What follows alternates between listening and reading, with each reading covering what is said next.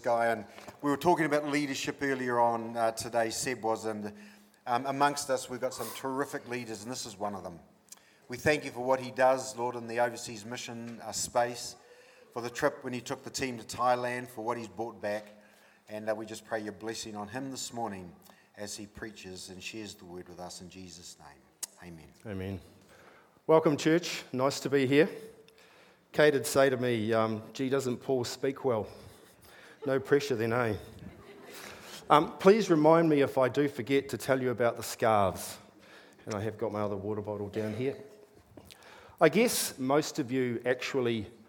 Am I on here, Glenn? It's coming. Okay, I'll just entertain the crowd.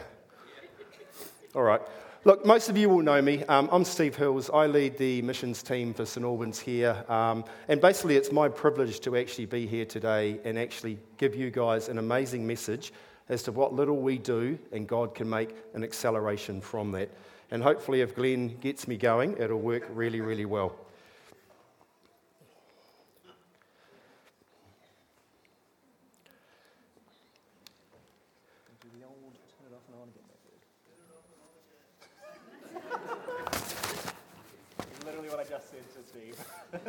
Look at that. Okay. Thank you, Glenn. You are amazing. Um, I am a little snivelly, so if I do need to have a nose wipe, I'm sure you'll understand as I do that. But look, today I've described the, t- uh, the message as Did he just say what I thought he said? And I've done it really deliberately because quite often we read, we hear, and we see things that we know could relate to our lives. But you know what we say? We react and say, Did he just say what I thought he said? And what we do is we instantly have this thought in our mind that it doesn't apply to us. Oh, that applies to Jerry. Oh, that applies to Alex Davies. That applies to Christine Edlin. That applies to Alison. But then we look over and Alex is asleep, so whatever got said wasn't for him, right? but we've assumed that it's for him, but we heard it, but we just say, Did he just say what I thought he said? But often we actually fail to realize that God's actually speaking to us. And so I guess what I'm saying is that Matt said a couple of amazing things the other day in his sermon. He said, We hear, but we do not hear, and we see, but we do not see. So the real message that we need to say to ourselves is not, Did he just say what I thought he said? It's more. Lord, I will prayerfully consider what you have just said. How can I make that real in my life? Give me the strength and the courage to make that happen. And we've had two examples today where people have said, let's start to think big. Carl said it and Seb said it. So maybe today, even though I'm talking on missions, irrespective of what you're here to do, there is something in it for you. God can make your little strength, your little effort, your little whatever into something amazingly big. You just have to trust. And I guess for me, the key word today is trusting God. So, just briefly, NZBMS, which we now refer to as Aratahi, which effectively means focus together, started in 1885. And as I've said up there, Aratahi is all about focusing together. But what we have to think about is it's about taking God's message to the ends of the earth. I'm a slides fellow, as you guys know. Probably you won't remember that I've used the same template a couple of times, but I really love the lights. And when I talk today, I want you to think about four things. I want you to think about that your prayers from New Zealand go overseas. So the lights represent that. It's also your encouragement when you send a text, when you send an email, when you make a phone call, when you turn up to a prayer meeting. It encourages missions. But what you've also got to remember that that encourages anything else as well, whether it's children's ministry, whether it's connect groups. The little things that you do make an enormous difference. So even though those lights are angling overseas, they also matter locally. The other part is our finances. We are about to contribute in three weeks' time to Renew 23. Our finances will go offshore. We don't want you to break, break your bank balance. We want you to give what God wants you to give. And the fourth thing I want you to think about today is will you go on a short term missions trip? Will you go to Thailand or parts of the world where your presence will make such a difference in the lives of the local people that they will see God as alive? So there's four things our prayer, our encouragement, our finances, and our willingness to go.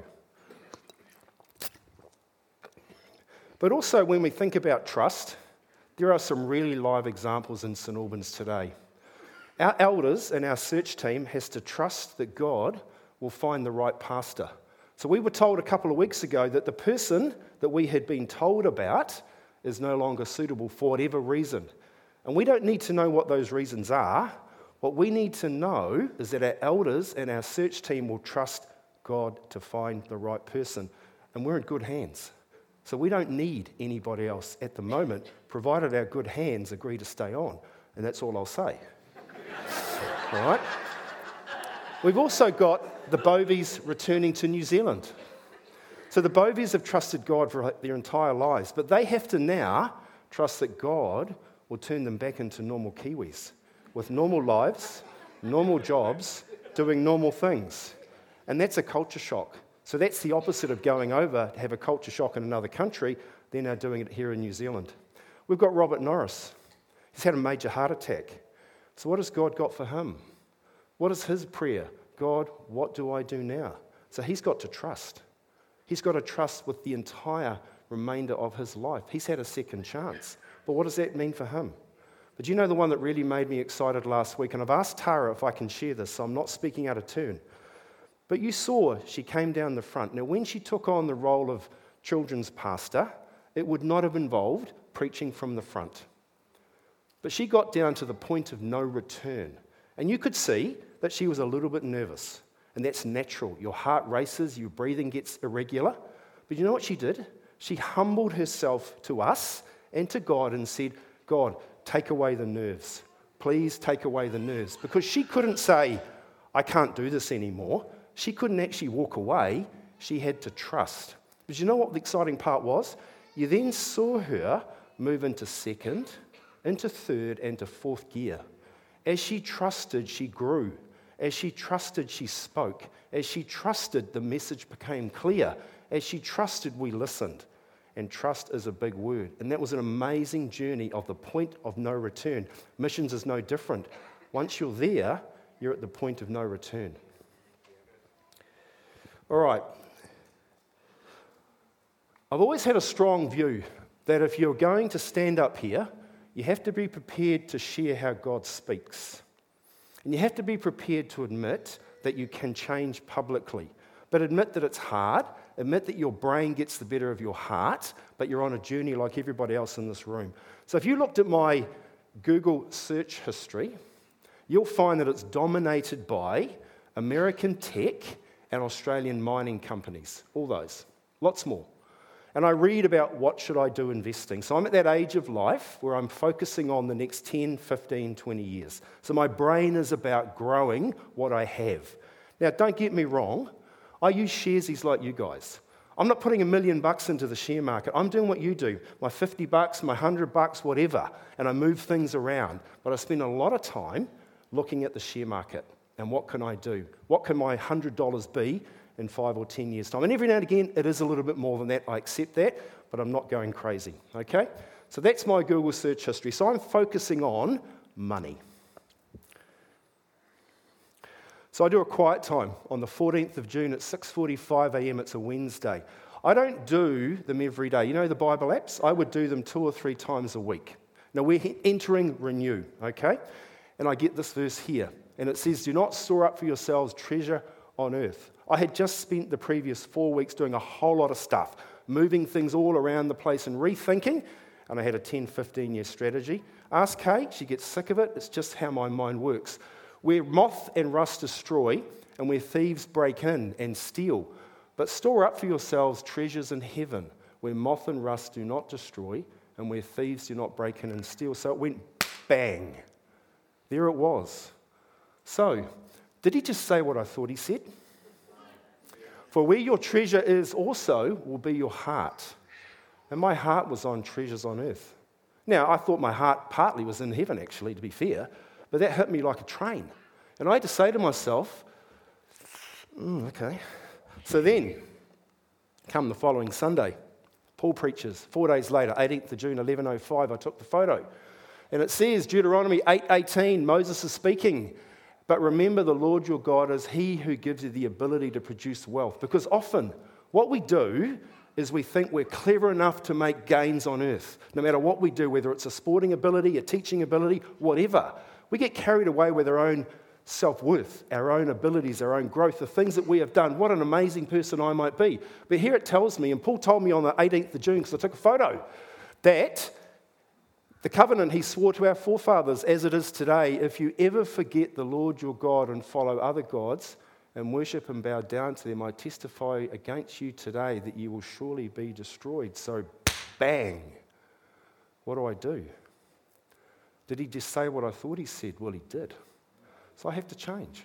I have to think about that in my life. And the challenge to you is what is dominating your heart on earth? And where are your treasures being stored? So that's my little journey. So publicly, I need to do something about it. Hold me to account.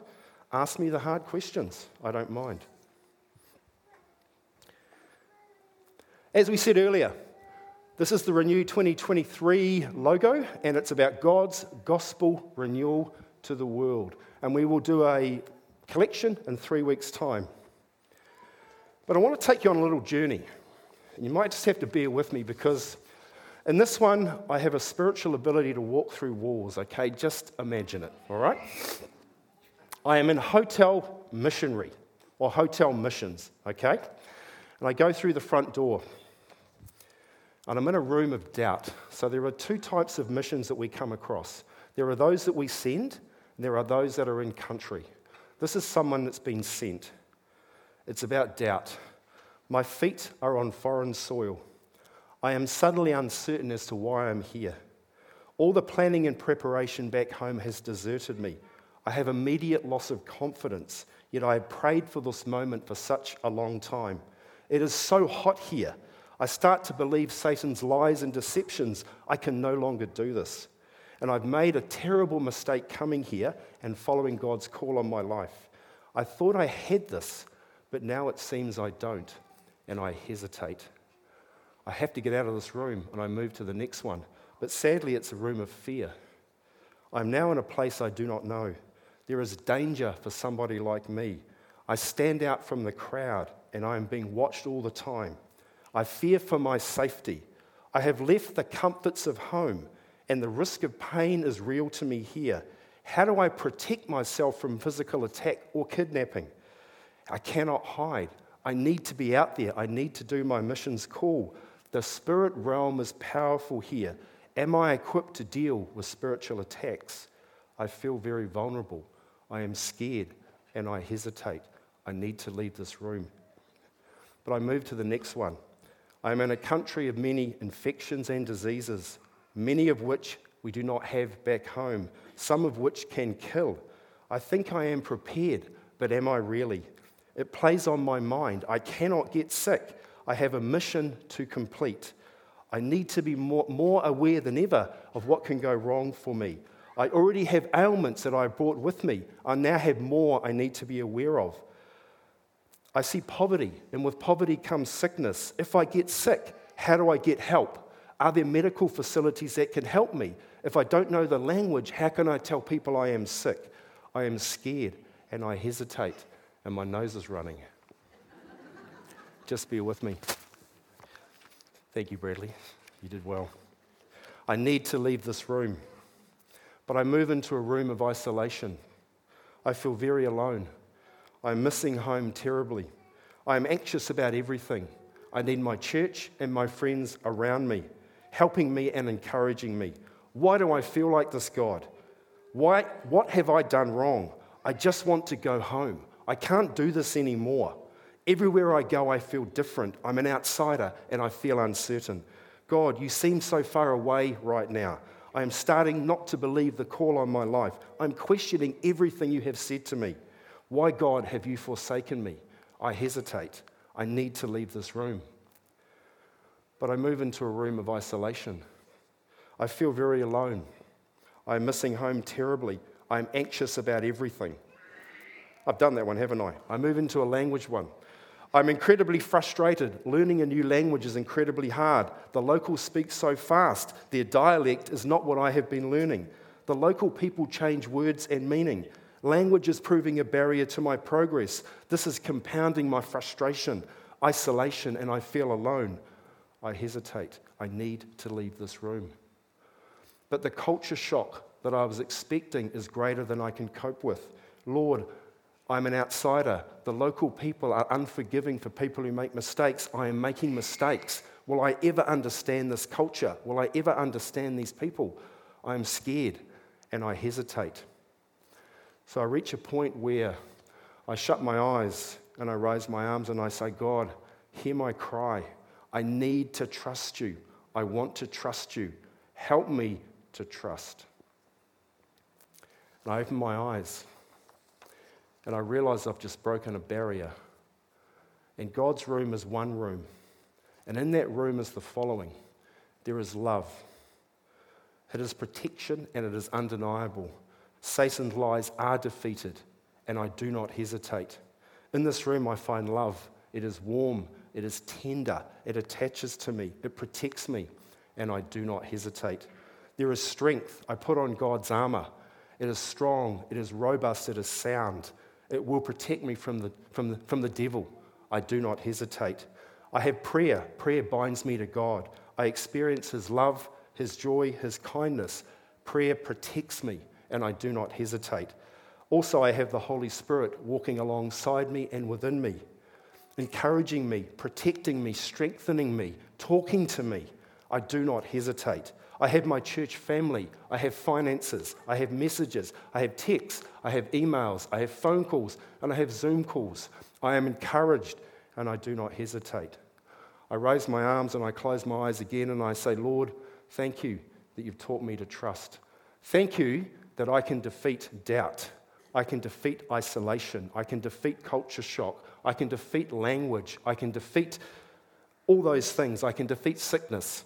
But Lord, I have to trust you first. So thank you. So that leads me on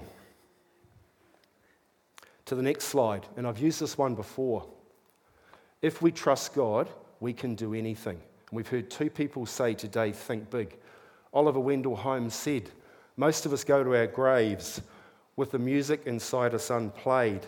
Regardless of what you are here for and regardless of what you are doing, it doesn't have to be a missions focus. Do not go to your grave with the music unplayed. As I've just described, as a missionary, you go through lots of challenge. The devil's lies and deception will steer you off course, but you must focus on what is trust. So I encourage you today do not let the music go unplayed. Step outside of your comfort zone today and do what you need to do. Go and talk to someone. Get on your knees and pray. But do not say, Did he just say what I thought he said? Because that is the wrong thing to think. Think prayerfully, encourage yourself, go and seek some guidance. Okay, I want to go on and give you some stats about the Great Commission. So in October 2017, 1,004 adult churchgoers were asked, and a churchgoer is a person who identified as attending a regular church service in the previous six months. It was done in the US, and it was in regards to had they heard of the Great Commission? So I guess I'm going to ask you the same question right now. Have you heard of the Great Commission? And do you know the Great Commission? And I'd like to think, based on being in St. Albans, you've heard of it. So this is what they said 51%, so a church goer was a person, so it could be a boomer, a millennial, a Gen X, a Gen Y, all those sort of people. 51.5% said they had not heard of the Great Commission. 25.3 said yes, but I can't recall the exact meaning, and only 17.2% of 1,004 US adults knew what it was. Surprising, because I guess we preach it a lot. So then the next part was can they identify verses in the Great Commission? And before I go to it, I'm going to read them out. And in your own mind, I want you to decide, because one of the options is none of these verses are from the Great Commission. I want you to pick which one is. But the first option I'm going to give you is I'm not sure if any of these passages are from the Great Commission, Matthew 28. All right? So the first one is this, and I might give you none, all right? Whoever wants to be my disciple must deny themselves and take up their cross and follow me. So that's number one. So decide whether that's in the Great Commission. Number two is, I am the way and the truth and the life. No one comes to the Father except through me. Number two. Number three, give back to Caesar what is Caesar's and give back to God what is God's. Number four, love the Lord your God with all your heart, with all your soul, and all your mind. This is the first and greatest commandment. And the second is like it love your neighbor as yourself. And the last one, Go and make disciples of all nations, baptizing them in the name of the Father and of the Son and of the Holy Spirit, and teaching them to obey everything I have commanded you. So, in your own mind, decide whether none of those are the Great Commission or whether one to five is. But here's what we had. So, 37% of the 1,004 got it right, that it is the last one I read out Matthew 28 18 to 20. 16% thought the second one, which came from Matthew 22 37 to 40. 8%, and believe it or not, we even had some, 33% said, none of those passages come from the Great Commission. Interesting. I just leave that to stimulate the mind as I get my pages back in order. Okay, so then we come down to the final slide. And basically, if you try to add up the percentages, it won't work. But basically, we had millennials, Gen X, boomers, and elders. And effectively, they were asked those questions. So a yes can be more than one answer. But I guess it's interesting. I'm not going to make any comments to it.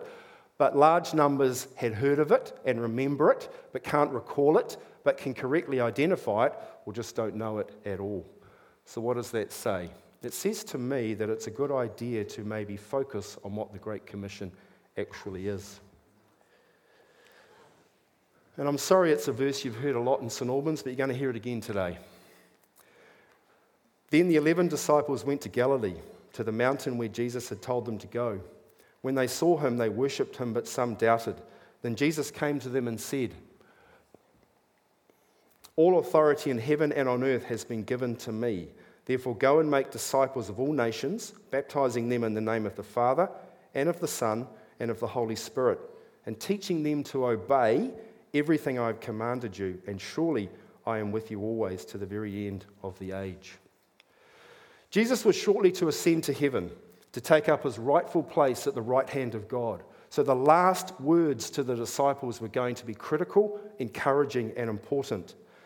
But the commission is based on who Jesus is. And it's perhaps the greatest Christological statement in the whole of the New Testament because Jesus has been given all authority. It's not a little bit, it's not a part, it's not a jigsaw piece, it's not a bit now and a bit later, but all authority has been given unto him.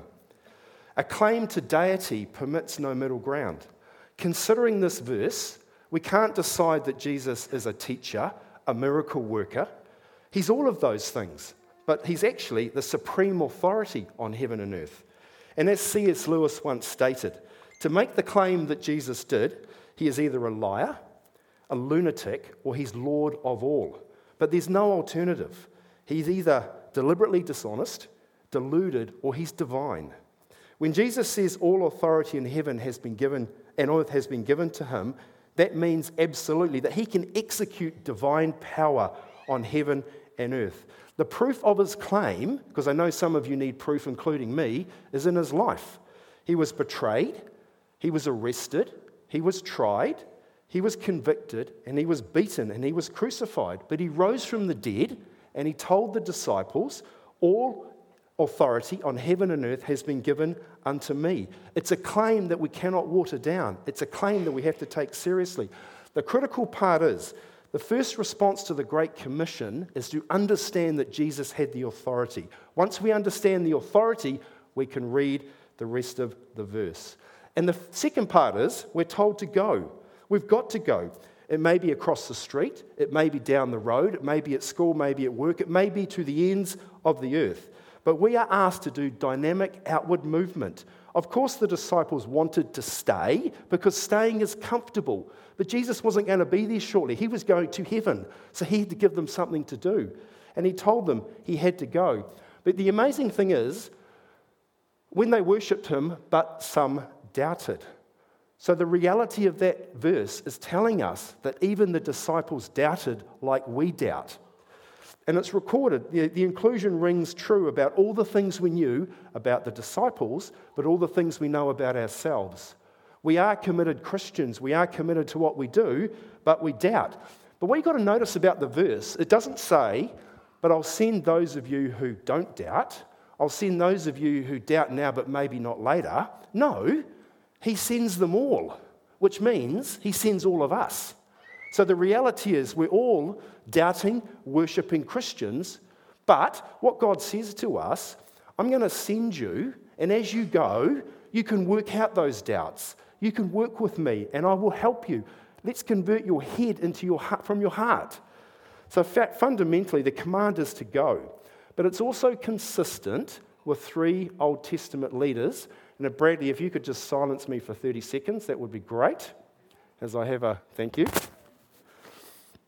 That's good, I'm back. Um, but it also, let's look at three Old Testament leaders to see what they did. And the first one is Abraham. And the key verse is Genesis 12 1 to 2. Go from your country and your relatives and your father's house to the land I will show you, and I will make you a great nation. I will bless you and make your name great, so that you are a blessing, and I will bless you. So, Abraham, the Bible tells us, was a God fearing man of great faith. But God chose Abraham to build a great nation of Israel, and his name would be etched in history. And from Abraham's family tree, would Jesus Christ would be born to save humanity. But God chose Abraham from the godless city of Ur, but he called him to a fertile region of Canaan. But via Canaan, he went to Haran. He was 75 years old. He took Sarah and he took his nephew Lot. And God's promise was conditional upon Abraham's obedience and faithfulness. So when Abraham went to Canaan via Haran, there was a famine. Now, Abraham didn't stop and say, I'm going to have a hissy fit over this, God, because you promised me the promised land. No, he went to Egypt. But what God, Abraham did do, he followed in faith. But Abraham was a wealthy livestock owner. Livestock was a tradable commodity, it was also what he fed his family. When the famine hit the land, God had promised, God trust, Abraham trusted that God would deliver. So the key message is Abraham had to accept, as I've said before, that the authority is given to God on heaven and earth. And from the rest of it, he can then go and make disciples of all nations, and that's what he did. So then we go to Jeremiah. By the standards of modern day success, Jeremiah was an absolute failure. He was poor, he underwent severe deprivation to deliver prophecy. His audiences were antagonistic. He was often ignored by his family and friends. His life was often threatened. He was thrown into prison and rejected by all. His message to the Judah was simple repent and come back to God. But in God's eyes, Jeremiah was the most successful person or one of the most successful people in all of history because success by God is not measured by success on earth. Success by God is obedience and faithfulness, regardless of the opposition and personal cost. He was a prophet who faithfully endured. His faith and uh, courage proclaimed the word of God. He confronted many people about their sin kings, false prophets, those at the temples, and those at the city gates. Often a lack of response would leave Jeremiah frustrated, angry, and actually wondering, why am I doing this? But he was also bitter because his gloomy message to deliver was a really hard task. But he stood firm. He knew that God had a promise. And he let, did not let his own feelings of anger and despair get in the way of the hope for people that he was there to talk to. Then we move to Moses in Exodus. So we know the story of Moses. God chose Moses, yet he questioned the initial commandment to go. If anybody in history uttered the phrase, Did he say what I think he said? it was Moses. We know the story of Moses. He was put in a basket, he was floated down the Nile, and Pharaoh's daughter saw him. But Moses' mother was rewarded for her courage because she got to nurse the Hebrew child. Moses grew up, but eventually, as you know the story, he killed an Egyptian who was beating a Hebrew slave, so he fled. But God was aware that the Israelites were in slavery in Egypt and they needed to get out. So he chose doubting Moses. And you know the story. He spoke to Moses from the burning bush and he instructed Moses to go and see the Pharaoh and bring the people out of Egypt. But what did Moses say? He said, Who am I that I should go to Pharaoh to bring the people out of Egypt? God replied that I will be with you and I will not forsake you. But then Moses questioned, Well, who do I tell the people, the Israelites, who sent me? And, and Jesus, or God said, You tell them, I am who I am. So, doubting Moses. So, if any of you are sitting here suggesting, I can't do something, I've just given you three examples of Jeremiah, Abraham, and Moses who were given a call in their life to do something, not a big thing, it could have been a very small thing. They all questioned, they all doubted, but our Bible is full of the fact that Jesus will not forsake us. So once we understand that God has all authority over heaven and earth, we can move to the rest of the verse where it talks about, therefore, go and make disciples of all nations, baptizing them in the name of the Father. Now, what is discipleship? Discipleship doesn't need a rocket science degree, it doesn't need you to be a pastor. Discipleship is actually one on one conversation, one on one understanding, one on one prayer. So, what this verse encourages us to do is to accept the fact that the little skills that we have can be exonerated into great things in, in His name. There's also examples in the Bible of Micah, Jonah, and Paul where they all had doubts, they all had concerns, but they knew they had to go and they understood the authority and they also obeyed God's commandments. So they didn't let personal costs get in the way. Now, I'm not saying to you all, let's become Jeremiah and let's go into poverty and deprivation for the honouring of God's will. I'm not saying that at all, but I'm saying take what you have and it will turn into tenfold thousand.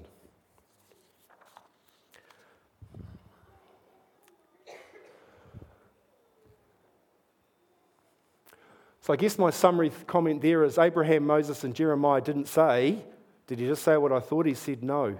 They knew and they trusted. Yes, Moses doubted himself, just forgot that God would be with him and we need to do the same thing. So I could put every one of your names on that screen and say, no, just know and just trust because we know and we know what we know. So, what are the key words? We've talked about authority, we've talked about go, but I guess it's about disciples. It's about baptizing them in the name of the Father and teach them to obey. But I just wanted to focus briefly on the last line that I am with you always to the very end of the age. So I gave you the example of what a mission on, out in the, in the world feels like. And I told you what God says love, spirit, prayer, family, etc. And God will never, ever leave us. So we have to realize that, that we will not be forsaken. That once you commit, God will never leave you. But then I know you need more convincing. So then it says at the end of each gospel, it tells us that we're to go into all the world. So this is the last verse in Mark. Mark 16, 15 to 16, he said to them, Go into all the world and preach the gospel to all creation. Whoever believes and is baptized will be saved, but whoever does not believe will be condemned. So it says, Go into all the world.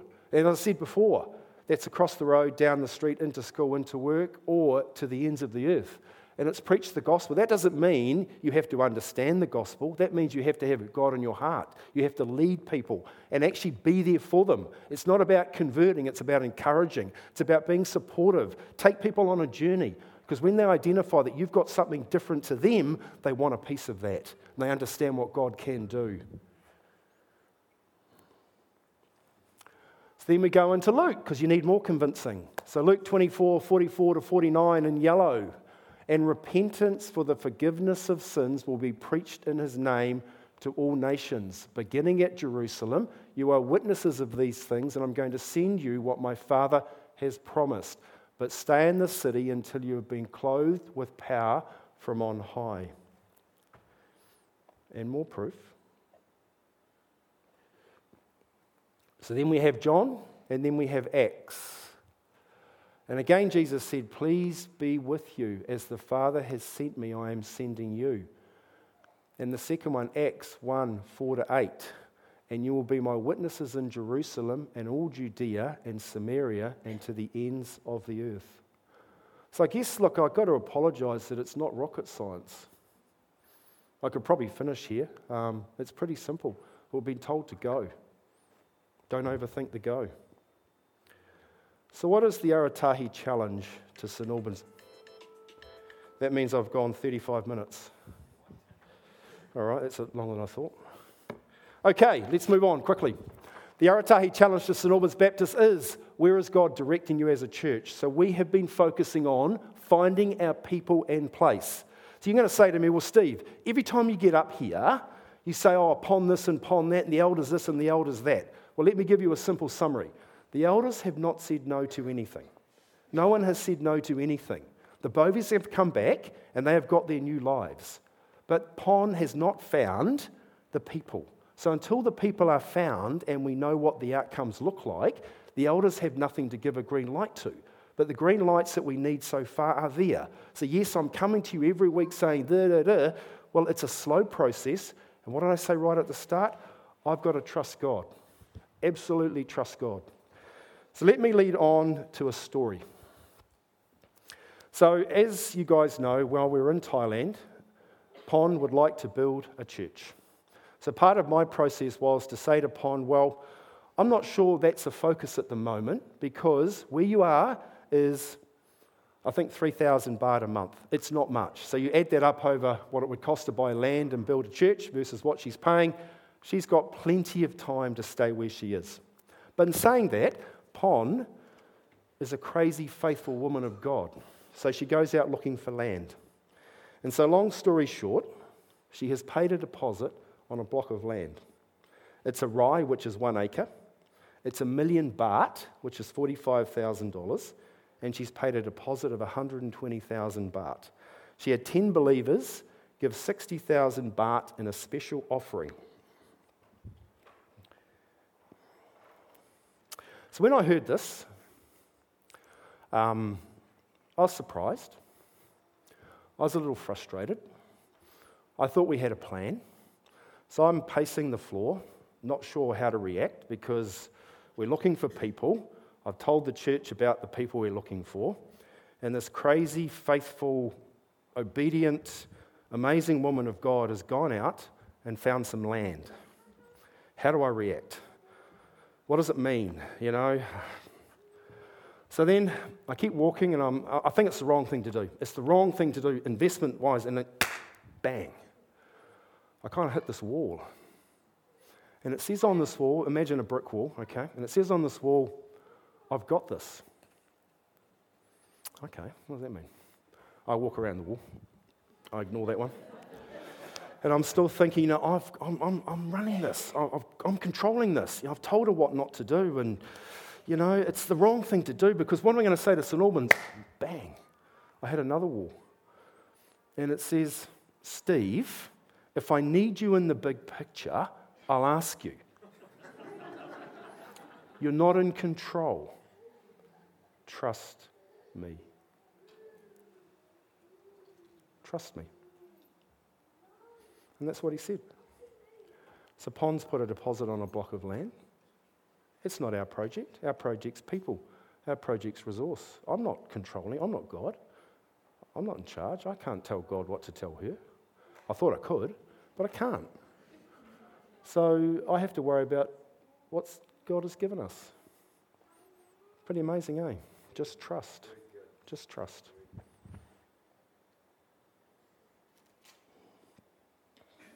If you want to go on a short term missions trip, which I hope you do, they are the things you can do.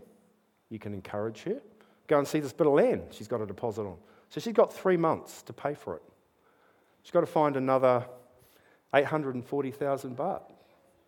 It's going to be an amazing faith journey for her. It's not our project. So you can go and see the land if she owns it by then. You can go to see primary schools, go see the deputy mayor with me, got to go and see him again, go and play a game of woodball, meet the WeSet community and see the amazing things they do in Bangkok. You know, this, all you need, you need nothing really. Just need a heart. Just need a desire. Just have some questions, go and find out for yourself. You've seen this slide many times.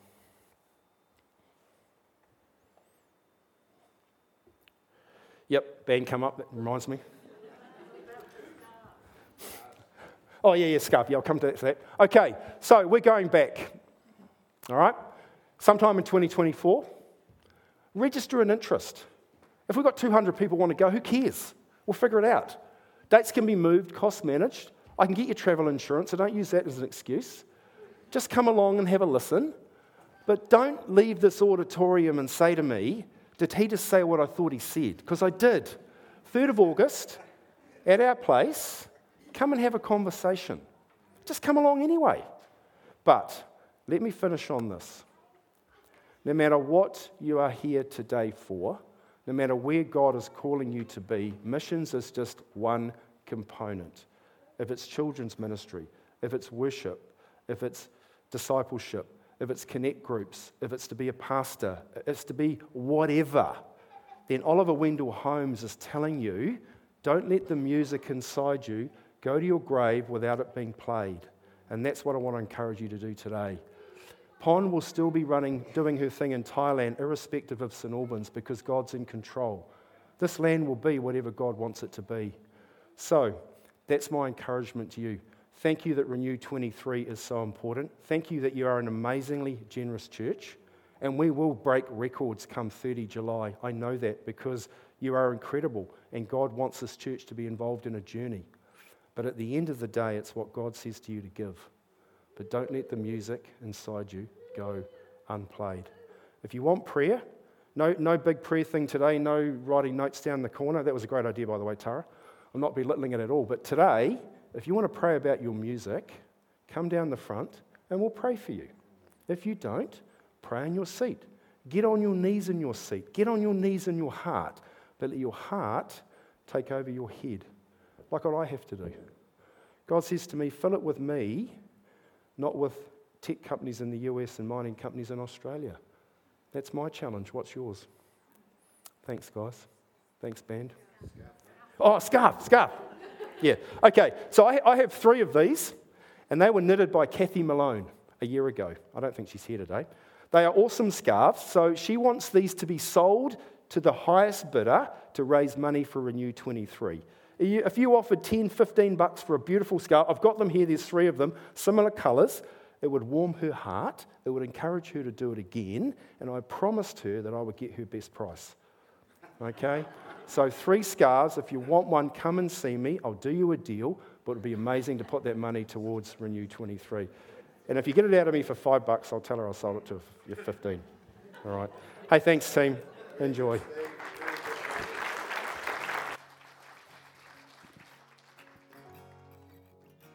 Why don't you stand with us, please? Thanks, Steve.